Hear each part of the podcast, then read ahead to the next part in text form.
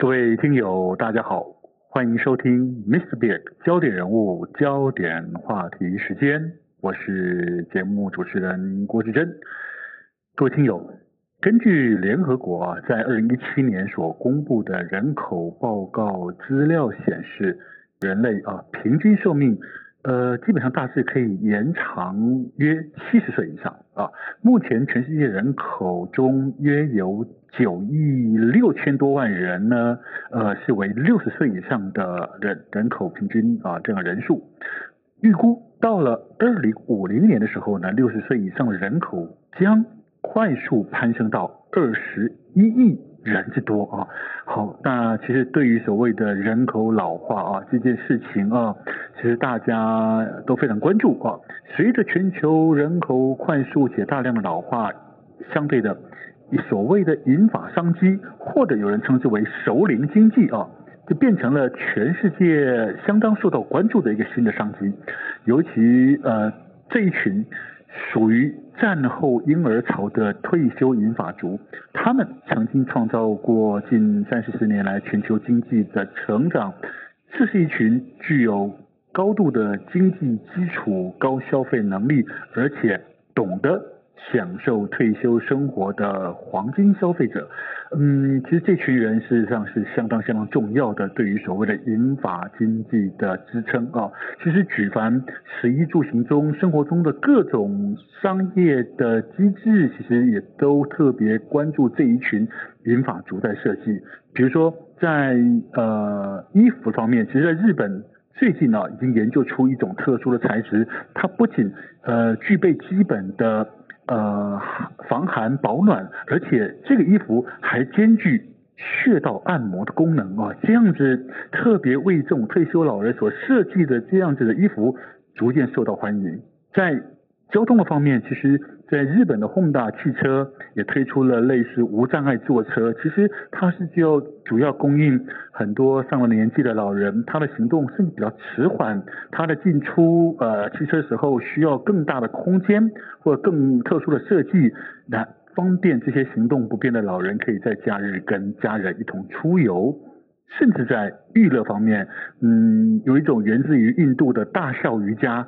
这些年来特别风行，尤其在呃欧美的地方，成为许多年长者新的运动，那叫大笑瑜伽，对于身心是非常有帮助的。好，因此各位听友，不管您是属于银发商机里面的消费贡献者，还是想要从中获利的经营者，都必须要了解这一波熟龄新经济最新的发展趋势。在今天节目中，我们就要跟大家来谈谈。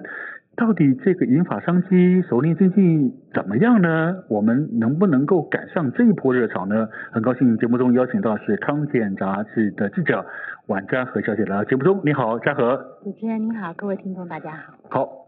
老化，哎呀，这个老化是一定的了啊，每个人都会老啊，所以我们今天在谈这件事情，其实各位不管各位听众朋友您是什么样年纪，其实都还蛮适用的，也都需要关注，对不对？嗯。啊，不管是对自己，还是对家人，还是对未来的自己。好，全球人口老化这个事情啊，是既快速啊且严重啊，成为许多国家。啊，都列为最急迫需要应用的问题啊。好，那当然相对的也产生了很多很多的商机。为什么？因为要解决这个问题，就会呃创造出很多新的商业机会、新的产品。好，那到底这一波所谓的全球的熟龄商机，到底是一种是一个什么样的情况？到底是全面性的呢，还是有哪一些产品现在？刚好是走上一个成熟期，到底这一波所谓的银法银法商机、熟龄经济，我们又该怎么看待它呢？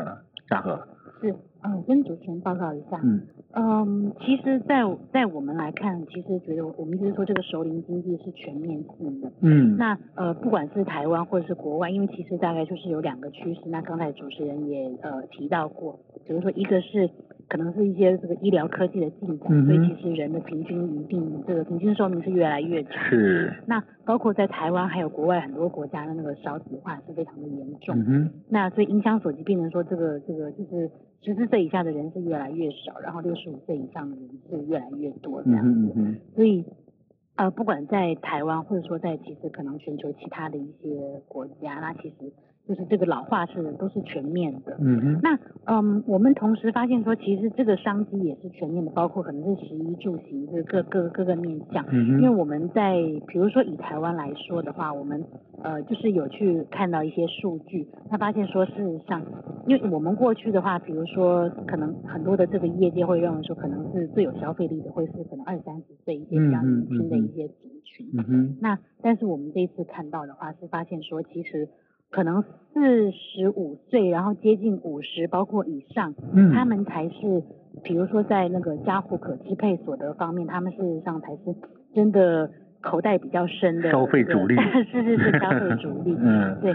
那所以我，我我们其实我们都很关心台湾的这个经济的前景。那所以，其实我们这次其实看就这个经济的题目，其实并不是康健常会去关心的，是是是。但是我们就觉得说，但是其实这一块。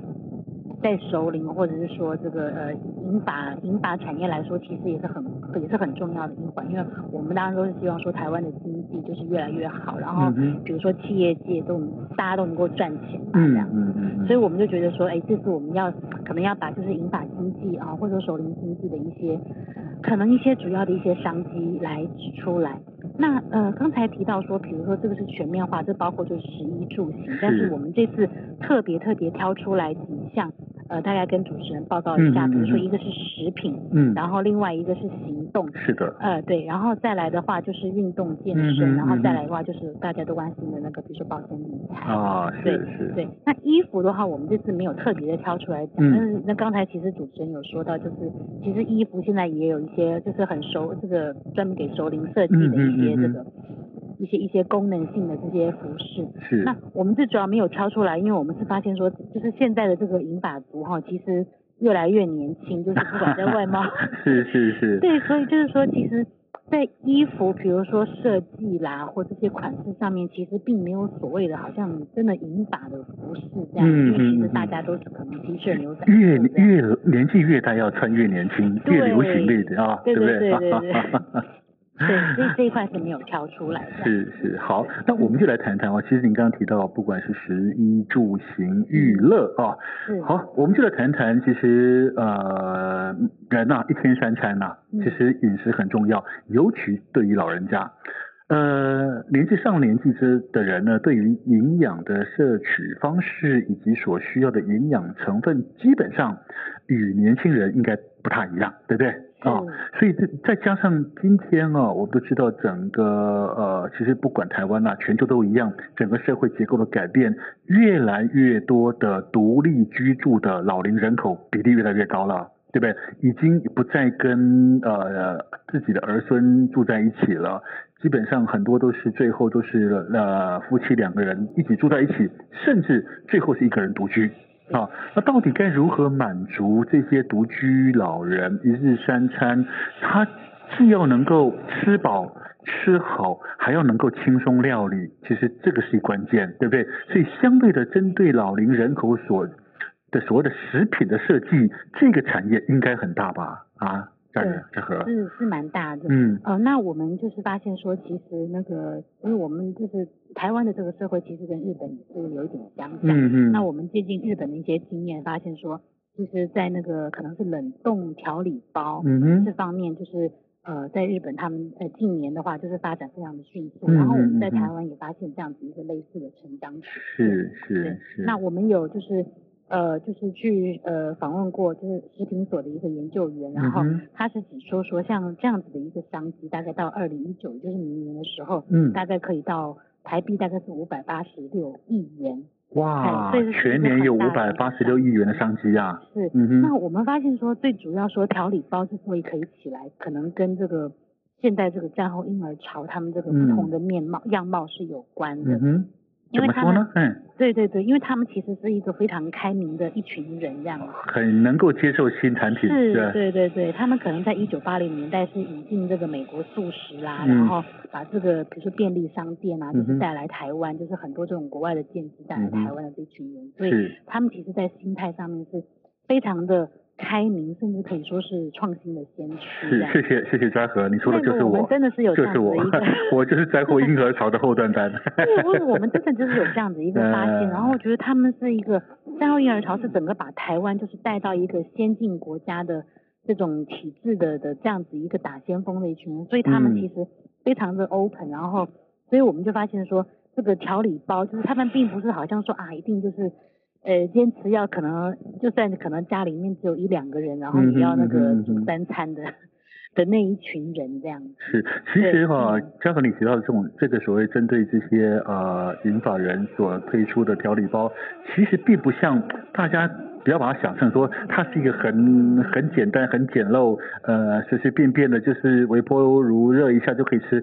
其实现在呃我们对于食品的研发其实越来越进步，很多的冷冻调理包里面的营养成分、菜色的变化事实。上是非常多元的，而且调理出来东西还真的蛮好吃的，对不对？是是，嗯，对。所以现在这些调料包其实并不是我们所想的，好像那个很很简便的。嗯。呃，对。那其实很多是，比如说像是呃鱼类的话，就是那个很多的水产品，然后他们是做的是非常的精细，比如说波骨去刺啦，嗯嗯嗯、就是说它就是你不能说就可能说是我们的这个熟龄熟龄者哈，只要打开然后加热。哦，就是连挑刺什么都不需要这样。嗯嗯嗯嗯。那有一些是已经熟食的，那呃可能是比如说是可能是蒲烧鳗或者什么，他们可能就是已经把那个鱼刺都烤得很酥脆，是就是那基本上就是整整个调理包是你只要加热之后，甚至就是连肉带骨头都是可以一起吃。OK，好。对，就是已经做到很精。其实这是很方便的哈，不仅要吃得好、吃得饱，还要。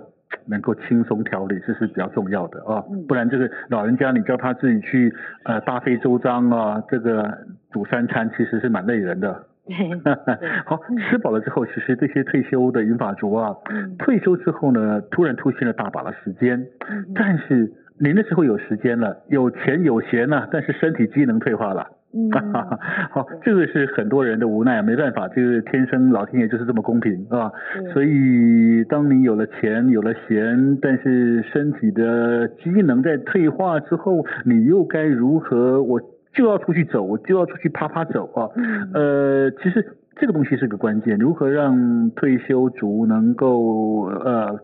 轻松的、快速的又安全的，能够在外面行动，其实是很关键。但是这要注意到安全。其实我们知道，在二零一七年七月一号，交通部公路总局正式实施了所谓高龄驾驶者驾驶执照管理制度，就是规定以后满七十五岁以上的高龄汽机车驾驶都必须强制每三年要重新检查换照。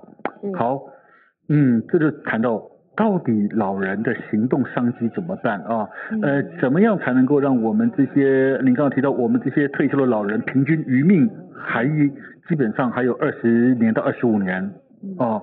所以到底该如何让这些这一群大量的退休老人在行动上面有又能够独立又能够安全呢？是啊，小就是我们发现说呃。针对这个跟过去以往不同的这个银发族哈，也就是战斗战后婴儿潮，嗯，那他们呢，呃，不管是从国外的数据或者台湾的数据，我们都看到说，其实他们如果有呃也年轻的时候会开车的话，他们会是最不容易放弃驾照的那一群，嗯嗯，没错，对，所以很可能就是，即便是可能说是每三年就要换一次照，然后要健可他们都会还是会继续去开车这样 子，是，那。